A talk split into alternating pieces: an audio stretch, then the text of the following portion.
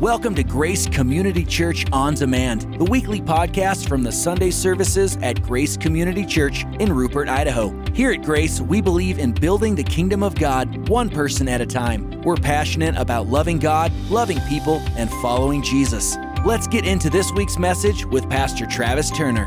I'm excited. I want to welcome you here and thank you for being here. Today is the beginning of a brand new series that I'm calling His Masterpiece. And, um, and this is going to be a fun series, uh, but it's also going to be a time of teaching. Somebody say, teaching. We're not going to be preaching a great deal because this series has a lot to do with doctrine. It has a lot to do with God's word. Let me just share with you that, that not everybody that calls themselves a Christian is on the same page.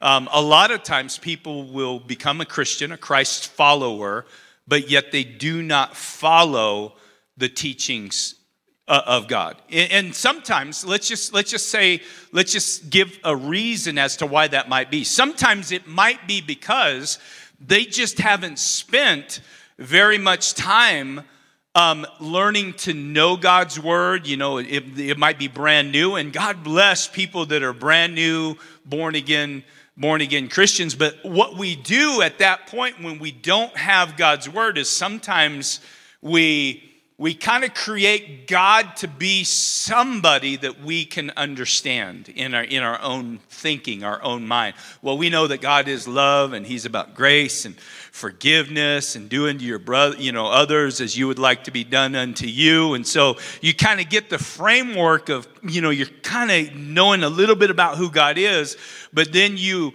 you make him sometimes who he is not. And so and so it's easy to kind of slide in and out of those things. In fact, I have heard some people say, "Well, the Bible says," and I'm like, "Does it?"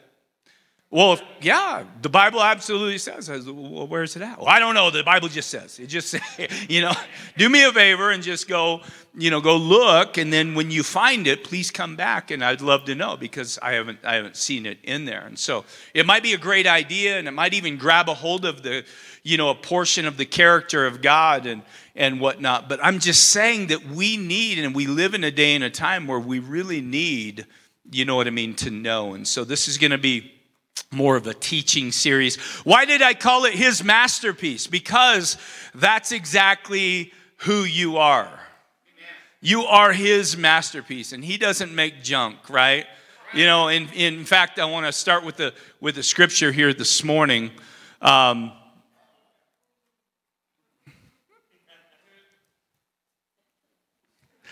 For we are God's masterpiece, right? See how creative I am in putting a name together? For we are God's masterpiece. He has created us anew in Christ Jesus so that we can do the good things that He planned for us long ago. A couple of things. We are God's masterpiece. I want you to really look at your life as a, um, as a, as a, a, a blank canvas. And God is in the middle of creating you to be his masterpiece. Like God, I want you to think about this. Like God is taking the brush and he's dipping the brush in paint and he's beginning to he's beginning to create something that is excellent something that, that is perfect. The other thing that i want to point out here is this. He has created us anew or he has created us new. I, you know sometimes our, our philosophy is that god you know we're just a bunch of broken people and we've got all this brokenness and god is in the business of just making you better but not creating us new. Like this would be one of those false those false belief systems that's that it kind of sounds right, but it's not right. I want you to know this that God's not taking your brokenness and just picking up your broken pieces and doing his best just to fit them back together. I'm telling you this that the God that we serve is a God of new beginnings.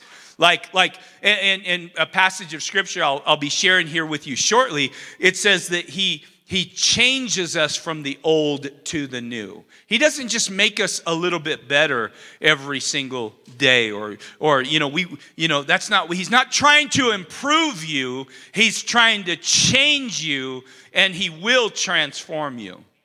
So I was uh, I was here in the church this last week and and um, and Matthew called it "Bring Your Kids to work day. And so so um, i heard some kind of you know some some some noise back in the kids wing of the church. And and i'd been working on this message. And and I, I don't know about you but if i'm behind a computer screen for like an hour to an hour and a half tops like i just have to push away. And, and i've got to i've got to i've got to usually i find myself at the coffee um, you know, pot, and, uh, and then I use the restroom. And then sometimes I'll just be like just wandering around. Like I don't have any, no direction. I'm just like wandering around. And so I was walking down to the kitchen for no reason other than to walk. And I heard, I heard, you know, some noise, you know, back in the back. And I could hear Victory, um, which is Matt and Jana's oldest daughter. And then Valor was here as well. And he was, he was here. And so anyway, I walked back there, just wanted to say hi and and Victory, man, she's got in one of the classrooms, she's got all of her stuff. Like she, I could tell, and I didn't know this about her. I don't know why I didn't know this about her, but I could tell that she was like super passionate about art because because she had an easel and she had she had a canvas that was on the easel, and then there was this box that was opened up, and she had 225 different paintbrushes and and and colors and and some pencils and and just she had all of this spread. And I'm just saying, parents don't buy this kind of an art set for somebody that's just trying it out. You know what I'm saying? So I began to ask, eh, you know, Victor, I'm like, eh, wow, you're an artist and, and do you love art? And I was even sharing with her that there was a time when I was her age or younger that, that I used to love to draw. Like I was super passionate about drawing. And I, I get, there was a moment where I could, where I challenged her. I was like, please don't let this passion that you have you know there's going to be other things competing you know for your attention. But one of the regrets that i have as as you know an adult now is that i didn't i didn't continue that that passion that i had. And so please keep that alive. And i'm challenging her. And then all of a sudden i'm walking away and i'm like whoa wait a second. This wasn't just a random this wasn't just a random you know, uh, encounter where, where I'm talking about, you know, how we're a masterpiece of, of, of God's, you know, creation. And and then I come across Vic. She's got all of her stuff out. And so I went back and I said hey would you do me a favor? Would you do me a favor? Would you paint me you know a picture. And she had she had this this out and this everybody this is her favorite toy. In fact she told me she said sometimes my mom won't even let me take it out of the house because it's very special. And right victory? She's she's right here. Would you stand up? Just wave at everybody wave at everybody. She said she said this is my favorite animal and she had her, her blank canvas up and, and she had started to draw her favorite. I said, Would you do me a favor? Would you I don't know when you're gonna finish that, but would you would you paint that, you know, for me? And I want to use that this Sunday. But everybody, this is victory. This is Cheaty. It's Cheaty the cheetah. Creative name, right? Everybody give Victory a round of applause for that. But also, check this out. Isn't that a beautiful, beautiful painting that she made? For us today. Everybody, this is Cheaty the Cheetah, and she wanted to make sure everybody knew who painted it at the top. She's got her name at the top, and then Cheaty um, at the at the bottom. But I just love that victory. Thank you so much for this, and I will give this back because even though this is very very valuable to me, I know it's very valuable to you. And I also know that there are two people sitting on each side of you that it's very valuable to them. When I was a kid, I remember thinking that I was the greatest artist because my, my, my, some of my pictures, as yours were too, and we talked about it before the, the service, but not everybody's pictures make it to the refrigerator. Come on, did your picture make it to the refrigerator from time to time? And so, anyway, this is very valuable. And guess what? It may even really become more valuable later on. Like if she really sticks with art and she's passionate. You know, how many of you know that God is able to make some of her pieces in the future very valuable? And so I might be asking for this back if that happens because because sometimes you you know you you want the early work. The early work is some of the most uh, uh, valuable work that there is. But I just want you to know that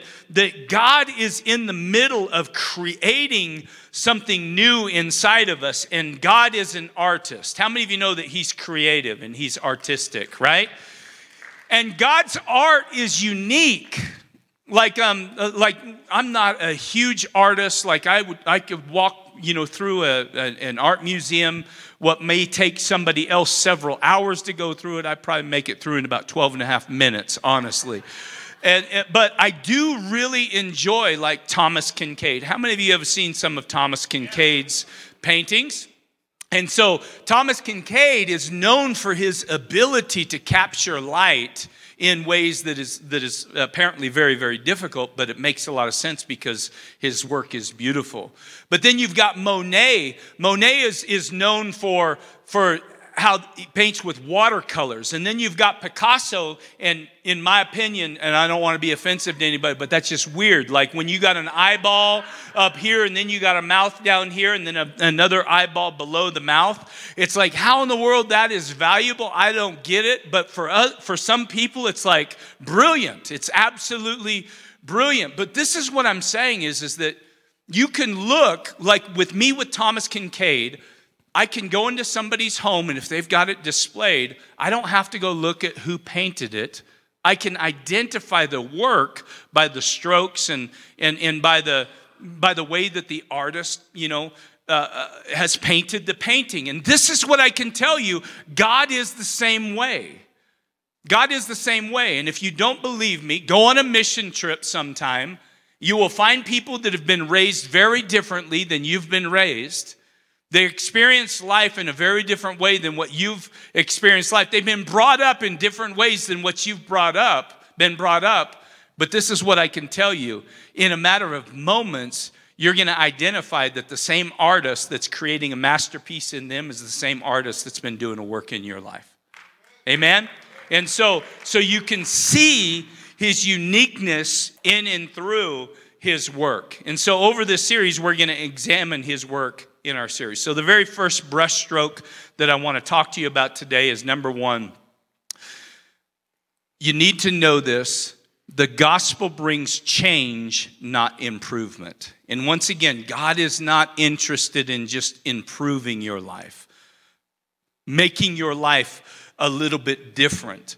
This is a concept, unfortunately, that's foreign to me, but is very common in a lot of people. Well, God, I'm just getting, you know what I mean? I'm just, uh, I'm, uh, like He's taking those broken pieces and putting them back together. He's, he's not interested in just you improving, He wants to change and transform your life. Amen? Over the years, we've had some folks come through, you know, come through the church and and um, you know new and, and usually i'm pretty good at identifying if somebody is there for the first time. Not always. I've made the mistake hey man is this your first time here? And no we've been here about five or six times and i feel about this big at that at that moment. Um, but but a lot of times i'm i'm used to you know used to recognizing wow and i'll get a chance to shake somebody's hand and and um, and, and always ask, always ask, what did you think about the service? What did you think about it? And wow, you know, um, I really liked it. It seemed, it seemed relatable. My kids really enjoyed the children's, you know, program, and and they seemed like they made some friends back there. And I'm like, that's good, that's good. But then sometimes, and this question isn't always asked of me, maybe it's asked through somebody else, but sometimes they will ask the question, I like it and all, but are you guys going to expect me to change? You know, like change who I am? And I hope you would answer it the same way that I would answer it, and that is absolutely. Absolutely. But we're not going to be the one that changes you. It's God that's going to be, you know, the one that changes you, right? He is in the business of transforming and changing lives. And oh, by the way, you're in good company because I too am being changed and transformed into His image and His likeness. And He's not just improving on something that's already great. Come on, He's making something brand brand new. And this is that scripture I was talking about, Second Corinthians 5 17. It says this if anyone is in Christ, he is a new creation. Somebody say, new creation. Old things have passed away. That means that they're not there anymore. And behold, all things become new.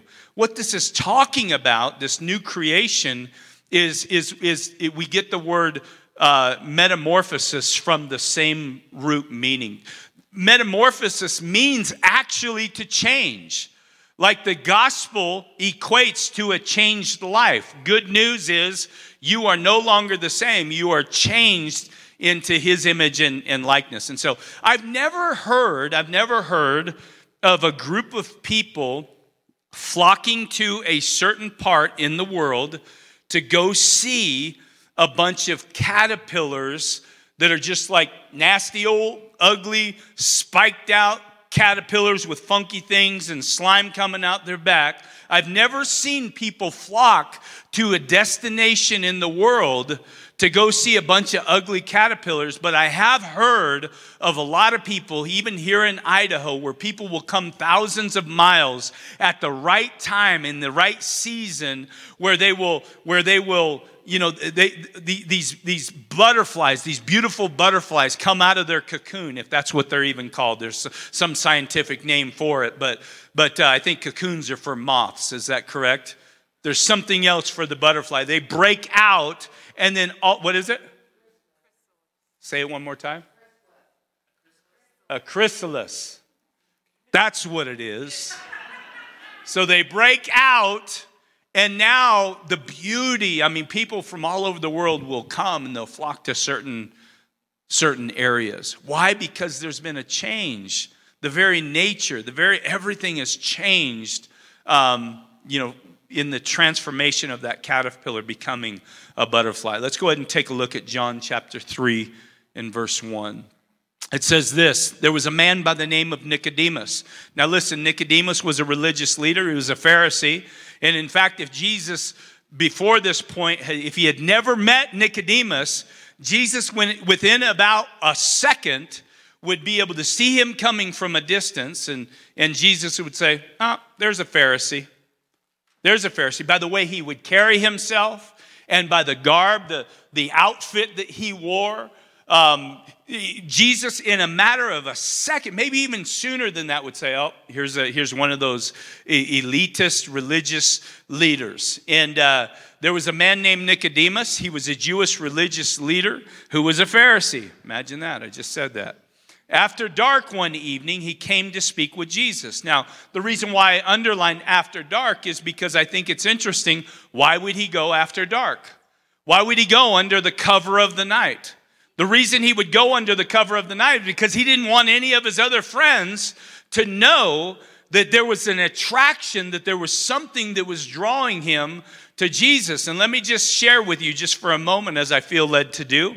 I think it's very possible, maybe, that there are some here today, presently or online, that you're, you're like, if I was to be honest, man, God's been doing some real work in my in my life, but I'm living my life in the dark. Like I'm not ready just to come out into the light and let people know, you know what I mean, that, that Jesus has my life right now. And I'm just telling you this that it is very important that you live your life as a Christian in the light and not in the dark. Let me also tell you this it is impossible for you to half step with the Lord. It's impossible for you to keep one foot in the world and one foot, come on, in the church or in relationship with Jesus Christ right? You're going to end up loving one and you're going to despise the other. There's a conflict. And oh, by the way, Jesus is a jealous God and he wants all of you. He wants absolutely every ounce of you. So if you're here and you're contemplating, you know, telling the people that you work with and telling your friends and,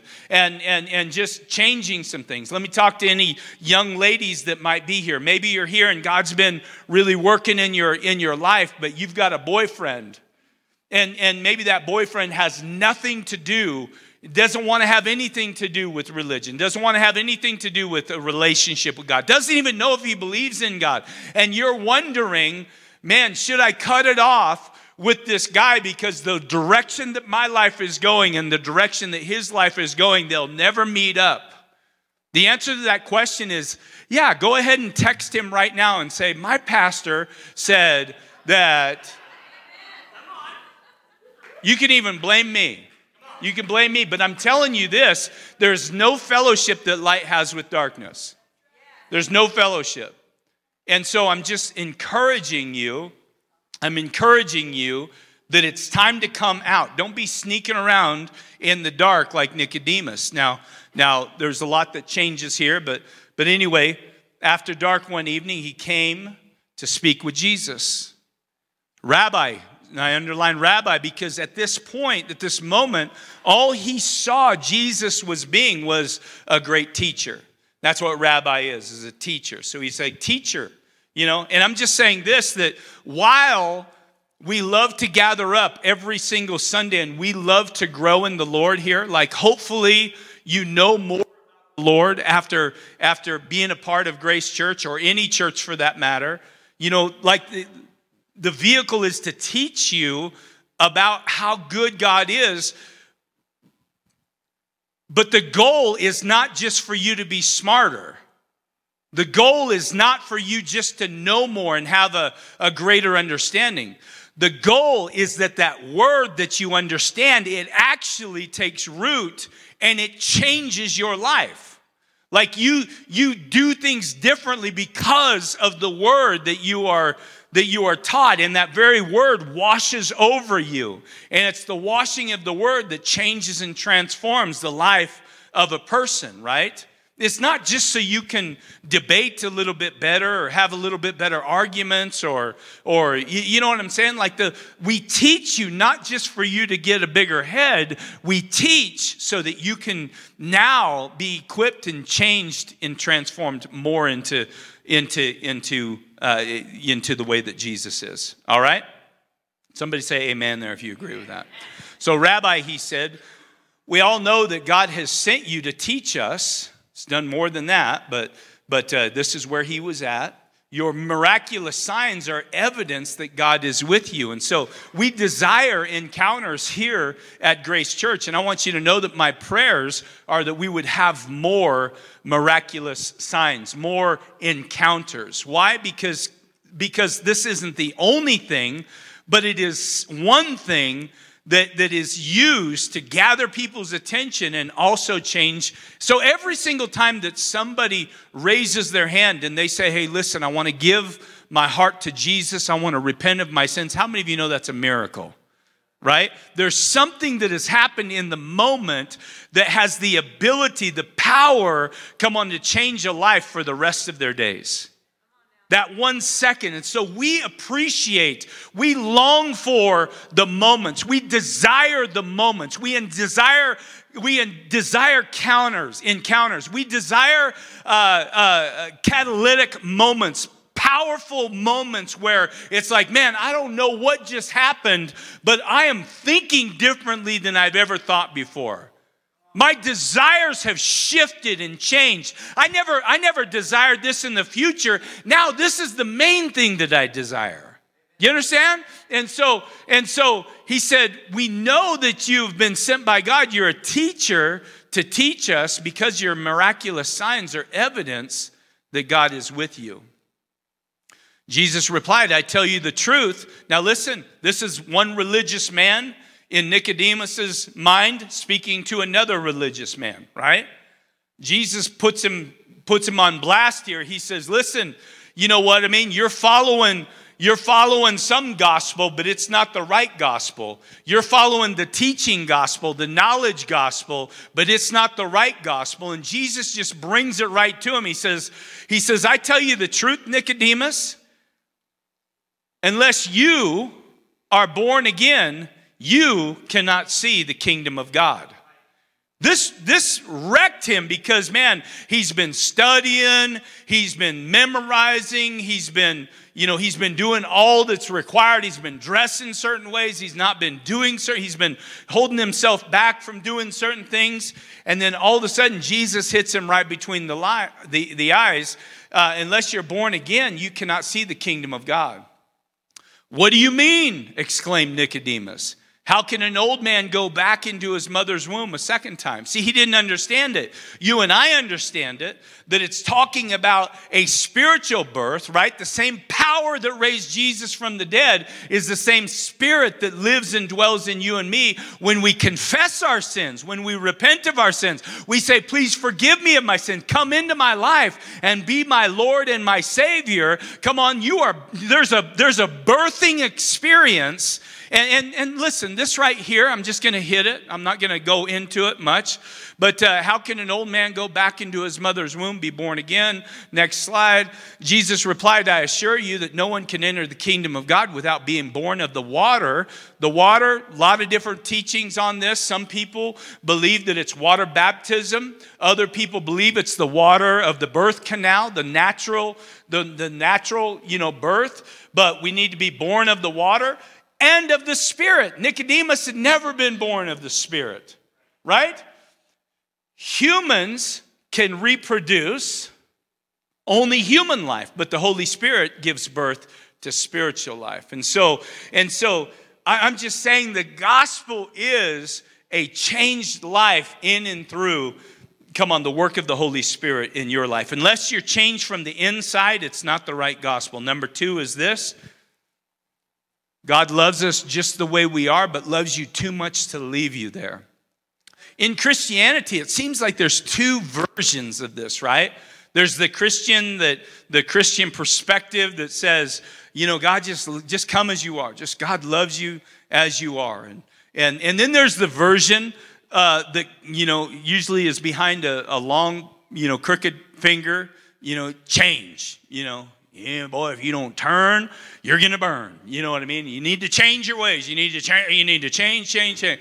And so you've got one side over here, and this is completely wrong. Grace, grace, grace, grace, grace, God's grace, kisses all over your face, and we love you. And and you know, you don't have to do nothing. Just show up and just enjoy the Spirit and and just love Jesus. Just love God and and man, let's just love one another and, and grab hands and kumbaya, my Lord, kumbaya, and, and all this grace, grace, grace, grace, grace, kissy, kissy, kissy all over your face. And then you've got over here, if you don't turn, you're gonna, you know, you're going to hell. You know, hell, hell's a hot place. Every, every I remember when I was a kid, man, like I was so afraid that Jesus was gonna return when I was having a bad day, and I had a lot of them. I had a lot of them. Right, Anthony?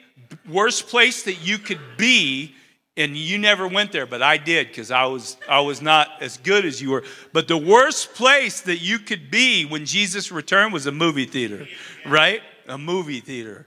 And, uh, and you know, you, Jesus could pull you through this ceiling, but there was something special about a movie theater ceiling. It was reinforced. There was no way, you know what I mean, that, that, that you were to you were going to get through that. But man, I would cry myself to sleep as a kid. We'd have evangelists come through talking about hell, and I knew I was going there. I was going, I was going to be first in line, and I would cry, and the fear, man, that I had was just crazy. But but I'm just saying either one of these ideas are wrong in themselves. It's actually both. John chapter 1 and verse 14 shows us that. The Word became flesh, which is Jesus became flesh. You know that Jesus is the Word, and Jesus, being the living Word, is never going to contradict the written Word or the spoken Word. They're always going to be in complete unity. I'm just going to park here for a second because I'm feeling something.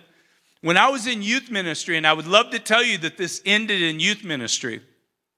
But when I was in youth ministry, I would have some young people come up to me and say, You know what I mean? I, I know the Bible says that, you know, you're not supposed to do this, but, and they would just look at you, bold face. This one person would just, a little, little, little guy would look at me and he would be like, You know what? But I was praying And the Spirit told me, for me, it's all right. And I'm like, you know, the Spirit may have told you, it's just not the right Spirit. But I'm telling you, I have had full on conversations with adults that have been raised in the church, looked at me the same way, and said, You know what? I know what that's what the Bible says, but I was praying and God showed me, God showed me that this is okay. I'm like, Okay, all right.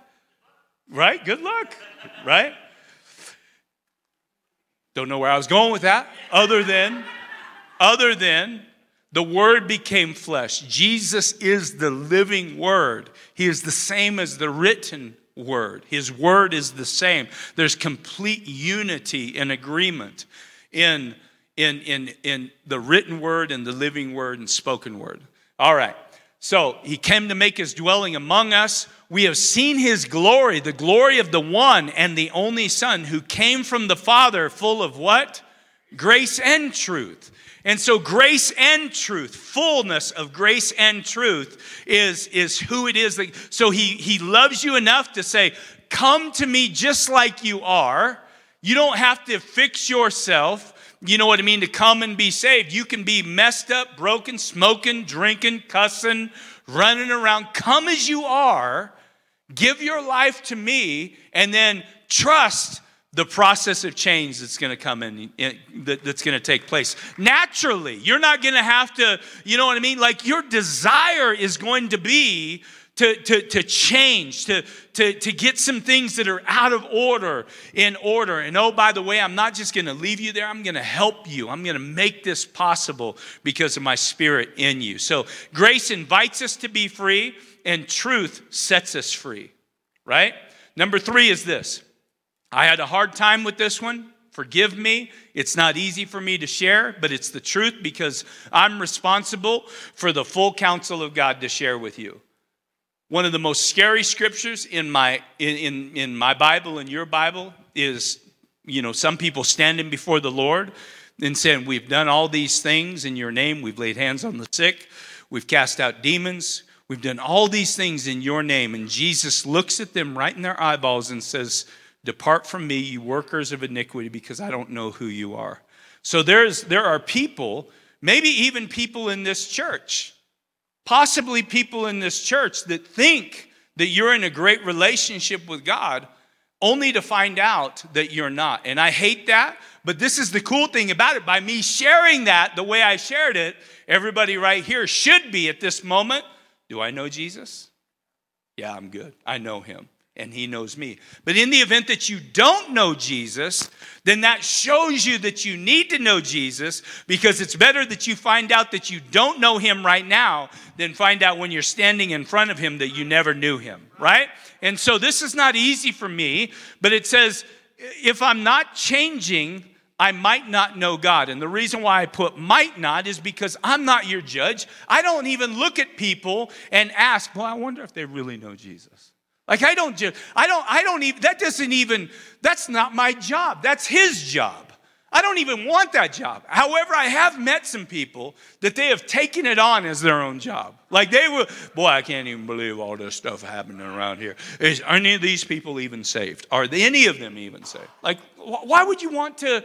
Why, why would you, if you're wondering if somebody's saved, how about have a conversation with them and pray for them and, and, and, and, and make sure that they're, that they're saved? Just because they're struggling and maybe still making some decisions that are not conducive to a mature Christian doesn't mean that they're not saved, right? It doesn't mean, and, and so, and so anyway, I'll just, I'll just, I'll just leave it at that. But the truth is, is there are people that might not know God. First John chapter 1 says it like this. If we claim to have fellowship with him and yet walk in the darkness, we lie and do not live out the truth. But if we walk in the light as he is in the light, we have fellowship with one another, and the blood of Jesus, his son, purifies us from all sin. If we claim to be without sin, we deceive ourselves and the truth is not in us. You know, I have literally met maybe maybe there's been only two or three people that I've met and I've heard about other people having conversations with people about this same topic. I have met people that have looked in my eyeballs, and I really believe that they believe it, where they said, You know what? I've been walking with God so long, I don't even sin. And I'm like, I don't believe you. And I'm not buying it. Um, but there are people, and how you can look at this if we claim to be without sin, we deceive ourselves, and the truth is not in us. Come on, the, the, the, the God is not looking so much at behavior as He is a changed and a transformed heart. It, because this is the deal. I believe wholeheartedly, and if you disagree, we can talk about this, and, and I would be more than happy to even buy you lunch and we can talk about it. But I believe that God knows that you're, you, when you give your heart to Jesus, you're not going to be perfect from that point forward. Like you're going to come up short. And so, what he is looking at is not necessarily your behavior, he's looking at your heart. This is why man judges a person by their outward appearance. I've had a lot of people that, you know, are covered in tattoos. We got a chance to baptize a guy just this few weeks ago covered in tattoos and he he said, "Hey, are my tattoos going to be okay?" I said, "I sure hope so because I've got some myself." And so he's like, Am I going to be able to? I'm like, You better believe it, absolutely. But this is the problem in, in, our, in, our, in, our, in, our, in our limited ability, we look at people's outward appearance, but God says, listen, who can judge a man's heart? Only He can. He knows what's going on inside the heart, regardless of how their outer shell looks. Right? Now, I do believe that you will be able to identify people in time that, wow, because what they're producing outwardly is going to, it reveals the, the, the, the, the, the, what's on the inside, right? It's like your language. If you're still going to church and you're cussing all the time, hopefully you're not cussing near as much as you were before you started going to church. But if you're still foul and you think foul, then then maybe you need to allow God to get in and start painting, you know, some of the other areas of your life and not keeping him not keeping him away from some of those closed off areas. Like, Lord, you can have all of this, but don't touch this over here. Right? But there's a natural change that takes place when the Spirit of God is on the inside because He doesn't play second fiddle to anything. And oh, by the way, the conviction that comes by the Holy Spirit, man, don't do that. You know how foolish you sound when you're cussing all the time? You sound ignorant and then and then you know what i mean like your testimony is is shot down and it's amazing how the lord can can just change and, and bring things into your understanding that where that was just common language f this bleep that bloop doop doop whatever whatever that was that's just how you got along in life but now you go to say it and you're just like man that just something's i'm just not even the same person and then the people that you're around they're like man, what? You don't even, you're right, I don't, man. God's doing something, something special in me on the inside. All right. So if I'm not changing, I may not know God. So First John chapter 1 and verse 6. If we confess our sins, he is faithful and just and will forgive us of our sins and purify us from all unrighteousness. So the idea is the confession of the sin. Like, listen, when you sin, don't hide it in the dark. Oh, no, no, no, I'm fine. I'm fine. I'm doing great. I'm just, I'm wonderful. And oh, by the way, I'm not saying blast it in front of everybody, but the one person that you better be on the up and up and the honest lit with, like people died over their gift of a tithe because they lied about it and they were struck dead immediately. Like you better be at the minimum confessing your sin to God, not trying to cover it up. Like He sees everything, He knows everything that you think before you speak it. So for you to try to cover it up and say, no, no, I, I, that wasn't me. That, uh, nope, that wasn't me. You got cookie crumbs all over your face. You know what I mean? Did you get in the cookie jar? No. Did you ever see some of those YouTube videos? Man, who got in the, did you get in the cookie jar? No, I didn't get. You got chocolate all up in your face. You know what I mean? God knows. He knows. And so, man, confess your sins. If we claim that we have not sinned, we make him out to be a liar and his word is not in us. 1 John chapter 5, 3. This is love for God to keep his commands, and his commands are not burdensome. I love this. How can something not be burdensome? Is if you're desiring to do it. Could you imagine? Some of you guys have had to go work a job that you hated work, you, you, you, you just despised every single day. And so, guess what? That job was burdensome. And if you're not close to retirement, like you got plenty of time to shift, get out of that job that you do not like going to and find something that you're going to love to do. Because when you love to do something, and, and, and you just show up because you love to do it, and sometimes you're just like, I can't even believe they give me a paycheck to do this.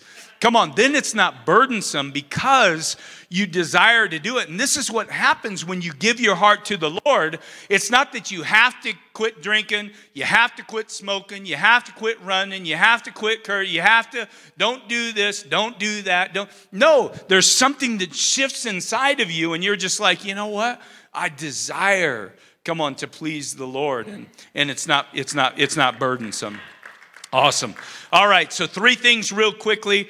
Um, three things that we allow God to transform us. Number one is let go of your past and focus on your future. You cannot reach for what God has for you out here if you're concerned and consumed with what's happened back here.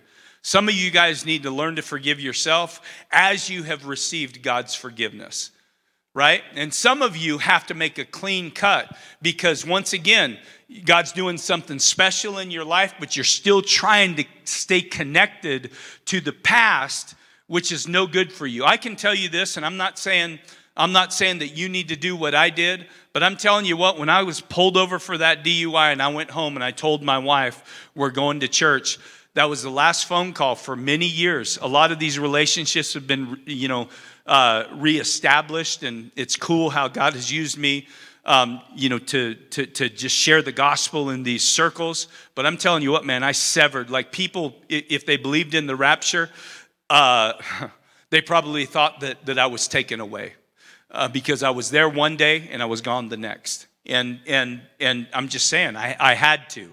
I had to I had to focus on my future and forget the past. I had to be very very radical in that in that approach. And so um, it's crazy how God also chooses the messed up. I'm not going to spend a lot of time on this, but I want you to know that Moses was a murderer. He was a, he was a stutterer. He was a thief, and God used him as a deliverer.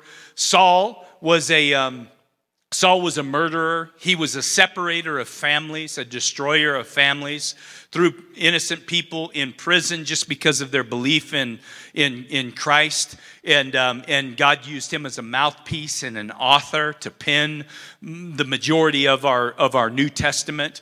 David was a thief. He was a liar. He was a cheater. He was a murderer. He was an adulterer. And in my conversations with other men, a lot of the times, I'll ask, hey, who do you relate to most in the Bible? Many times it's, it's David. And so, listen, if you've got kind of a sketchy past, you're in good company. Um, you're in good company. Your past is not going to, in fact, God can use your past in powerful ways um, to, to, you know, to, to use you in the, in the future. And so that's all I'll say about that. Um, I'm going to skip Colossians. Let's go to number two. Invite God to change everything. Invite God to change everything. Once again, many people, we will say, God, you can have all of my life. Like if I had a canvas up here that was just completely, you know, clean, no brushstrokes on it whatsoever, we could say, okay, God, I want you to have all of my life, create something beautiful, but do not touch this upper left hand corner because that's just for me. And I'm just saying this that you're going to end up allowing him to touch that at some point in the future. Why don't you just go ahead and let him do it today? You know what I'm saying? Invite God. Why is the word invite there? Can't God just go ahead and just paint wherever God wants? I mean, he is God, right? But that's not his mode of operation. Like his mode of operation is this I stand at the door and knock. And anyone who hears and comes and opens the door, I will enter in and I will I will have fellowship with them, right? And so the invitation is you opening the door. He's not going to break down your door, kick it in, come through the, you know, come through the window. He's like, "Listen, I'm here. When you're ready, you open the door. He'll come in and begin to change." And so listen, allow God. Isn't it time to come out from that addiction? Isn't it time to come out from that thing that nobody else really knows about but you know about? I want you to know this that, that God has something special for you. Here's my life, the whole canvas. Galatians is written to the local church, and this is, an, this is what an untouched canvas looks like. So, God hasn't done any work in this canvas. This represents you and I and everybody without the Lord. The acts of the flesh are obvious sexual immorality, impurity and debauchery. Debauchery is a fancy word where you just do whatever your senses want to do. Like you desire to do something, I'm going to do it. You only live once, right? YOLO. That was a little while ago. I still feel cool saying it though. Impurity and debauchery, idolatry and witchcraft, hatred, discord, jealousy, fits of rage, selfish ambition dissensions, factions, and envy, drunkenness. I know a lot about this one right here drunkenness. Uh, let me just, I'm gonna park on that just for a second. Like, listen, drinking is not a sin. You're never gonna learn that here at Grace Church. We're not gonna condemn you for having a glass of wine. I cannot believe that you had wine or you had a beer on a hot summer day. Uh, for some of you, some of you that are like me, probably not the best decision.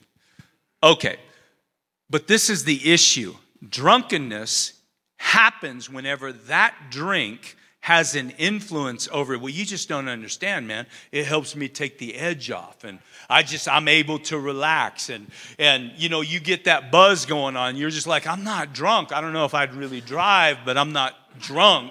Like like we play games with with this so much in the church because the church's approach in a lot of circles was like, no, no, no, no, no. It was the law, right? It was the law. Don't drink. If you drink, you're going right to hell. But now it's like people are reading their Bible and they're saying, listen, it's okay to have wine. It's good for, it's good for the belly, it's good for the stomach, and, and, and this and that. But how many of you are using it for medicinal purposes? And, and this is the deal. If you need that one or two or three glasses of wine, you know what I mean, to take the edge off, instead of going to the spirits, alcohol is called spirits, just want you to know. Instead of going to the spirits, why don't you go to the Holy Spirit that can fix that? Come on, you know, for once and for all. And so, once again, I'm not saying don't drink, but I'm telling you that a lot of times people, under, you know, under the guise of it's okay to drink in the Bible, you know what I mean? You know that you take it a little bit too far. And so you're using something as an advantage, but once again, the Lord knows and He's not fooled. You might be able to fool me or fool somebody else, but the Lord knows if that's an issue. And if it's an issue, make the hard decision and come out from that thing. All right, I'll get off of that. All right, verse 22, let's go ahead. But the fruit of the Spirit is love, joy. And, and listen, just because you have the Spirit doesn't mean you're going to possess all of these. In fact, um, there's forbearance. That is a great word for the word patience. And sometimes I'm like, Lord, I, I, got this area of forbearance over here. There's not a lot of color. You haven't done a lot of work in that. I'm inviting you. I need more work in the area of patience because sometimes I'm not the most patient person. But the fruit of the Spirit is love, joy, peace, forbearance, kindness, goodness, faithfulness, gentleness, and self control. I love this. Against such there is no law. So you can't legislate this. Would you stop being a person that is impatient? By golly, it's time that you have some self control, and I'm going to be watching you. Well, you're not very lovely lately. Well, are you. You know what I'm saying? So, so against such there is no law. Those who belong to Christ Jesus have crucified the flesh. So as you crucify the flesh, you walk in the spirit, and with it, you, know, you, crucify its passions and desires, and God gives you new passions and desires. Amen. You change. Old things are past. Once again, all things become all things become new. So, how do you do this? The book of Psalm tells us. I'm getting close, guys. Hold with me. How much time we got? 11:50. I'm doing. All right. Delight yourself in the Lord, and He will give you the desires of your heart. You know, this word delight, if you'll study this out, it actually means to adorn yourself like a bride does for her husband on the night of their wedding. To adorn. Prepare yourself. Make yourself ready. Delight yourself in the Lord, and He will give you the desires of your heart. That means that God's going to give me everything that I want. I've heard this taught before. Is God going to give you everything that you want? No. You know what He's going to do? He's going to change your want. Your want is going to be different. He's going to give you the desires of your heart because your heart changed and come on, your heart is now in line with His heart. He's going to give you everything that you need, and it's going to be fulfilled, and it's going to be filled with purpose, and and and you get it. All right. So I'm going to go ahead and skip that. Da, da, da. Oh, actually, let me finish the, the, the scripture. Commit your ways to the Lord, trust in Him, and He will act. Psalm chapter 37 and verse 4 He will bring forth your righteousness as the light and your justice as the noonday. Number three is this, and this is our last one allow the change to begin today. Like, do not delay. Allow the change to begin today. Put it on a shirt. That's a good one right there. do not delay. Let's let's let's pin this out. We're going to need this. Do not delay. Allow change to begin today. First service didn't get that. No. Nope. Only second service. Do not delay. Quit fighting against what it is that the Lord's trying to do in your life. Amen. You know, the Bible talks about how, how when we read His Word, it's like looking at a mirror. At a mirror. You know why it's like looking at a mirror? Because when you read God's Word, listen to me. Now, this is why it's very valuable that each and every one of you fall in love with reading God's Word every single day. Because when you look at God's word, when you read it, you know what it does? It reflects where you are. Like, like you're gonna be reading and you're just gonna be like, like the Lord is gonna show you and it's gonna convict your heart in a good way. Wow, I need to change this. God, will you help me change this? God, I need to, I don't wanna be like this anymore. And so there's a reflection of your life in and through the word. And then there's gonna be other times. I remember I remember when I hadn't been saved very long, but I've told you guys that I'm, i was a terrible reader. I'm still not great at it. But my comprehension was even worse than my ability to even to even read and sound and in, intelligent. You know, I never I couldn't comprehend anything. But I remember as I just kept doing it, I kept doing it, I kept doing it. See, what I would do is I had one of them cool study Bibles, and, and I would read a passage of scripture and then I would go down to the footnotes in the bottom, and I'm like, what in the junk is he talking about here? You know what I'm saying? I'm like, oh, okay, that makes sense. And then I would read another little bit, and it'd catch my attention. And I'd, you know, you can follow the, you know, the the number, and you can find it in the bottom. And you, oh, here it is, and it would explain. I'm like, oh, wow, that makes sense. Well, there came a time when I was just reading by myself. I started playing this little game with myself, and I I would read something, and I'm like, I'm going to make a stab at it that this is what it's talking about. And I would guess, and I'd be like, really think that this is talking about, about, you know, this topic here. And then I would go down to the footnotes. And dude, I would celebrate because I nailed it. I was just like, yeah, I totally, I, I didn't need those footnotes. You know what I'm saying? And so, so I'm just saying that it's so important, even if you have to work at it like I did and I do. It's so important to get into your Bible and read it on a regular basis. Fall in love with it and don't just read it to read it, read it to understand it and read it to, you know, just say, Lord, minister to me. Show me what you want to show me, you know, today. Because there's a reflection that takes me. God will show you what needs to change in, in areas that are all right. So, it's a mirror. I'm going to go ahead and just close with. That's it for today's teaching. Hey, here's an idea. Share today's message with a friend or family member. If you're listening from outside our fellowship, We'd love to meet you. Visit graceid.org and hit the contact form to get in touch. We'd also love for you to join us. You can even check us out on Facebook Live by searching Facebook for Grace Church Rupert ID. Learn more and plug in at graceid.org. Thanks for listening to this week's message from Grace Community Church.